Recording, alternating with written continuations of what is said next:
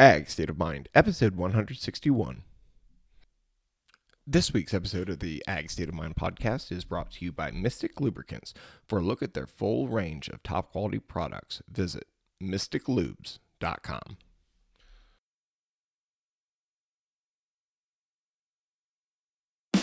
Welcome to Ag State of Mind, a podcast that examines the stresses affecting producers of agriculture and how to alleviate these stresses and improve farmers' lives.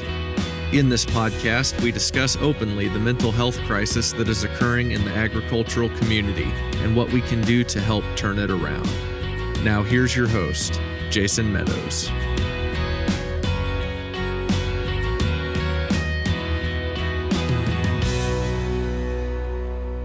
Since 1922, Mystik Lubricants has been providing superior performance and protection for farmers who demand the most out of their equipment. Today, Mystik continues to develop products in real world conditions that are specially formulated to meet the unique demands of your specialized machines. They provide advanced protection for engine longevity and are the choice of people who make a living working the land. Learn more about Mystik products at mystiklubes.com. That's M Y S T I K lubes.com. Hello, everybody, and welcome back to this episode of the Ag State of Mind podcast, a proud member of the Global Ag Network. I am your host, as always, Jason Meadows, and today this is something I have been wanting to do for quite some time now. And this is going to be a multi part series on lessons that I have learned from my father, uh, Charles Philip Meadows Sr the last couple of weeks, months, honestly, years, if I'm being totally honest here, um, I've done a lot of reflecting on my dad. My dad's in the last part of his life. My dad's uh, he'll be 87 in March, and you know we're spending the holidays with them quite a bit, and I I re- recognize that he's not going to be here much longer, and that's really hard for me because my dad's my hero. My dad's the single most important influence in my life outside of Jesus Christ. And I am so thankful for all the lessons that he has taught me and all the good times him and I have had together and all the even the hard times that he's helped me get through. I appreciate my dad so much. He is just an incredible man far from perfect, but an incredible man and an incredible example of me of how to be a good husband, a good father, a good leader in my community, a good businessman, a good farmer, all the things that I find most important to me. He was the main primary influence on that. So the the kind of what I'm going to do here is go through the last, next couple of weeks with lessons that my father has taught me over the years and how they've influenced me and how they've impacted me. And the the the inspiration for this podcast actually came from a couple of years ago when I was listening to the John Maxwell Leadership podcast. Uh, for those of you who don't know John Maxwell, John Maxwell is kind of one of the original uh, personal development, uh, kind of self help people he's just an incredible, incredible guy. I know our friend Addie Yoder, uh, she was guest on episode 100 of the podcast. She actually went to the John Maxwell School for leadership coaching. Uh, so she she's very familiar, and lots of people are very familiar with John Maxwell. Uh, he's just a, an incredible guy, and he did this um, last year, I believe, or maybe it was two years ago. I don't remember. I'll have to go back and look. Uh, lessons learned from his father.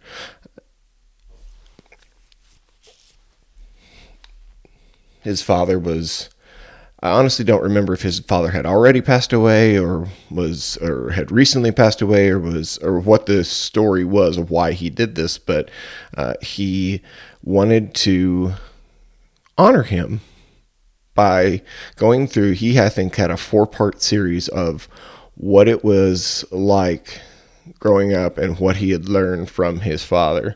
And I just thought, man, what a cool thing to do and what a cool honor to do for for his dad. And I'm like, well, as somebody who has a podcast, that's, I feel a certain duty to do that for myself. Uh, so, the next couple of weeks, that's what we're going to be doing. We're going to be diving into the lessons my father has taught me on how to be a man, uh, how to be, to treat people, especially the people closest to me. Uh, because he was so good at it. And I, I learned so much from him. And I'm going to dive into that here, starting uh, by the first thing I'm going to do is kind of tell you a little bit about my dad. My dad has a. I don't want to get too detailed in it because it's a very. It could. It, I mean, I could make a an hour long podcast just on my dad's life because he just had did so many things. But uh, my dad was actually my dad's like I said, Charles Philip Meadows Senior. He's born in 1936 in Caruthersville, Missouri. Uh, for those of you who are not familiar with the geography of Missouri, Caruthersville is the most southern town in Missouri. It's at the very tip of the boot heel, right on the Mississippi River. Um, it's a cotton farming, uh, crop farming, just a you know, an, kind of a, one of the, honestly, one of the most southern places I've ever been. Uh, it's just, uh, it was, a, it was a very interesting place. Um, my my grandpa, my dad's dad, uh, Gus Meadows, he had an upholstery business, but he was also a sharecropper. He did lots of things. Uh, I think was, it was kind of like the inspiration behind why my dad did so many things. Um, but my, he was in the Navy in World War II, and then after the war, when he moved back home, he went to school on the GI Bill, and that's when they moved up to what is what was called Safe, Missouri, which is just outside of St. James. Uh, Safe is a small township that uh, is no longer really in existence anymore, um, but it's uh, that's where they moved first, and you know to get the my grandpa sought opportunity for us or for his family. And he saw saw that that opportunity lied up here in the northern Ozarks rather than down in uh, the river bottoms of Caruthersville and gosh man I'm thankful for that move that he made because I love it here. Um, you know, my dad started to go to school. He went to school mostly in a one room schoolhouse, uh, but he did um, eventually start to go to town in school in St. James, but it didn't last very long. He went to school till about the eighth grade. Uh, and then he had to, he quit and went to work, and he had a number of jobs. Uh, he was a bartender. He was a service station attendant. He worked on the river dikes. He uh, worked in a shoe factory. In fact, that's where um, him and my mom first. That was one of their first. I mean, I think it was their was their first job together after they got married. Was they both worked at the shoe factory in town in Cuba, um, and then he was a cattleman and a sale barn operator land developer. Just all these things that my dad did over the course of his of his life are just uh, just an incredible. The, and I think it's why the spirit of entrepreneurship lies within me, and not just me, but in all of our family. Uh, it was very highly inspired by our father. Um, back up here how he met my mom um, first time my dad met my mom he was a he was a bartender at a, a club on Route 66, you know, where we live or right live right off of Route 66, and there was this club called Camp Highlight, and my mom. My dad was tending bar, and my mom was actually there on a date with somebody else, and that's where my mom and dad met. Know, I don't know the particulars of how that all went down, but that's where they met. And my mom was uh, obviously uh, stricken with him, and uh, they married in 1958, and uh, that rest is history. And uh, so I, my first lesson from my father that I'm going to talk about is he taught me so intently how to treat a woman. You know, I talked about my mom and dad being married. Um, they were married in 1958, so uh, almost 65 years. In January will be 65 years that uh, my mom and dad have been married. And, you know, I'm going to take, if for anybody who can go through the things my mom and dad went through, raise a family really honestly three families kind of because I had my oldest oldest siblings, my oldest brother Chuck and my sisters Lynn and Vicky, they were all quite a bit older than me. My brother Chuck is 25 years older than me. Uh, so my dad raised, mom raised them, and then eight years later, after Vicky, was Jeff, and then after Jeff, 13 years was me. So my dad always jokes that he had three families within the same marriage, uh, which I mean honestly is kind of true. And we all had different experiences, and you know it's really interesting that all the things that they were able to do throughout their years uh, as a married couple, and or the diversity of what life looked like throughout all of those, um, everything going down. The most important thing, like, or most vivid thing I remember is my dad telling me specifically why marriage has worked for him, been successful, how him and my mom have been successful as a married couple, and how to really treat the woman that you love. And man, it's been one of the most influential things on my marriage is how my dad has always treated and saw my mom. And my favorite times with my dad were when I was late high school and then throughout college. I came home on the weekends from college and then spent the summers working with my dad. And my favorite times working with my dad was just riding in the truck with him, going place to place, feeding cows in the wintertime, hay fields in the summer, and then just in the morning time getting up and going to the coffee shop with my dad. Those were my absolute favorite times of my life uh, with my dad, of my time spent with my dad. And that's kind of really the times I tried to soak in so much from my dad. And I remember being at the we, we used to go drink coffee, which is hilarious now. I'm you know now convert to the LDS church, and uh, I you know we don't drink coffee, but I mean one of the biggest things that my dad and I did together was go drink coffee at the uh, at the truck stop in Cuba. It was Voss Truckport at that point, and we would there was just this group of old men that drank coffee with my dad and. My dad, one day they were all just kind of complaining all the other guys were complaining about how much their wives spent at somewhere. I think it was like at the beauty shop, but getting their hair done, getting their nails done, whatever. And all the other guys were complaining about that. And you know, my dad stayed kind of quiet. He didn't say much, contribute much to that conversation.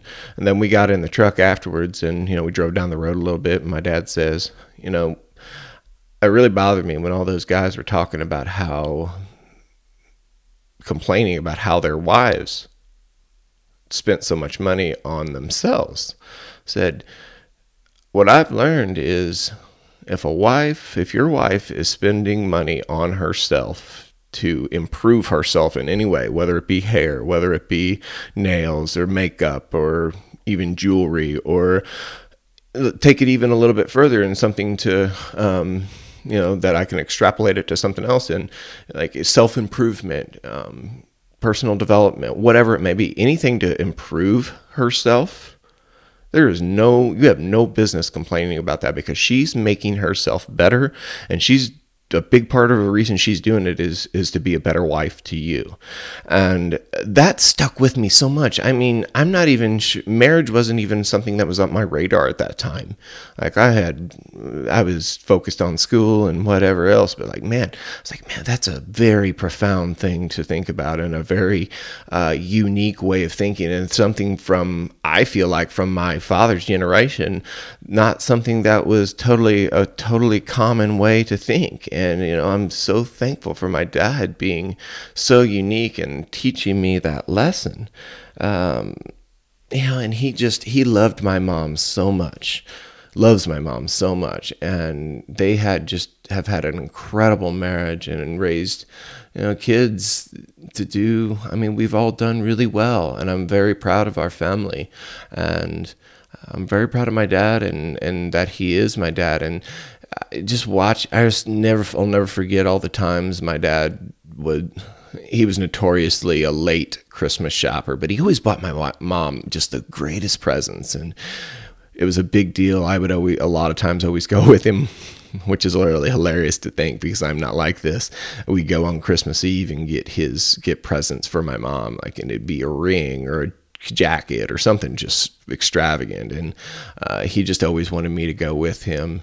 Uh, you know, so I think I think he knew what he was doing. He knew that he was, you know, kind of shaping me to to view how I treat women, how I treat the the woman that I love, especially, and you know, and I've really kept that in the back of my mind. Not honest, that's a that's actually not true. Actually, I keep it on the very very close to the front of my mind, and and my relationship with Carrie. Uh, again, you know, I talk about all the things that. She, spending money on whatever it is and I I'm I'm I'm biased here but I believe that I have the most beautiful wife in the world both inside and out and I've learned to recognize and appreciate that and never take that for granted as my dad taught me to do uh, and that's why I encourage Carrie to do things that make her feel better, whether that be getting her hair done, getting eyelashes, spending money on a course, spending money to go get her yoga certification, doing all these things to make her feel better, make her feel the best about herself. And to me, that has been one of the keys to the success in our marriage is always see that the other person, always see the value in the other person and try to really hone in on that. And I again, my dad taught me that about my mom, and I am so thankful for that. And I am so thankful for my dad's life, the influence that he has on has had on so many people. Uh, he just is an incredible man, and I am just so thankful that he was my father. So I hope you guys are enjoyed this episode about my dad and the first lesson that I talked about that he learned that I learned from him. Uh, look for this to come. I'm not honestly not sure how many how many episodes I'm going to do on this. This is something that's super important to me, something I want to get out as, you know, kind of my tribute to my dad's legacy. Um, I, I love my dad. I, I wish he could be around forever, but I know that that's obviously not, not possible. And you know, from what I've learned and from what I've read about uh, aging parents is when it's all said and done after all after all is over that we will always remember the good times that we had with them. We won't remember the times that they were ill. We won't remember the later parts of their life. We will remember the good times they had with them. And this is kind of my effort to ensure that that's the truth is to reflect on the good times we had and the good lessons that we learned and all the things that he taught me about how to be a man, about how to be a father, a husband, and just uh, an overall decent human being. And uh, I appreciate you guys listening to this podcast. I hope you find some value out of the lessons that you have learned, that I have learned from my father. Uh, again, a great man, and you know, someone who's ending the near nearing the end of his life, and uh, I just want to make sure and expound upon his legacy. So, all right, guys, have a great day look for this podcast to continue. Share this podcast with your friends, please. Go out, leave us a five star review on Apple. Go find us on Patreon. If you are interested in supporting this podcast monetarily, you can, I think the lowest tier is $3 a month. And that will just ensure that I keep doing this podcast, have continue to have incentives to do this podcast. You know, I use Patreon funds for new equipment, uh, for subscriptions for things. Uh, so if if that's something that you feel like you want to contribute to us uh, for as little as three dollars a month, you can go over to the, our Patreon page. Find that on agstateofmind.com/slash Patreon. That's where you'll find us. Uh, and if if you are so inclined. So, all right, guys, have a great day. I will talk to you next week. For listening to Ag State of Mind. We hope this episode has encouraged you. Be sure to follow us on Twitter, Facebook, and Instagram at Ag State of Mind. And don't forget to subscribe to this podcast on Apple Podcasts, Stitcher, or Spotify so you never miss an episode. See you next week.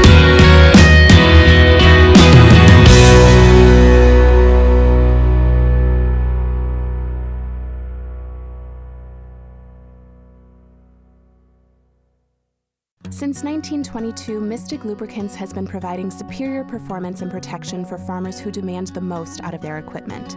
Today, Mystik continues to develop products in real world conditions that are specially formulated to meet the unique demands of your specialized machines.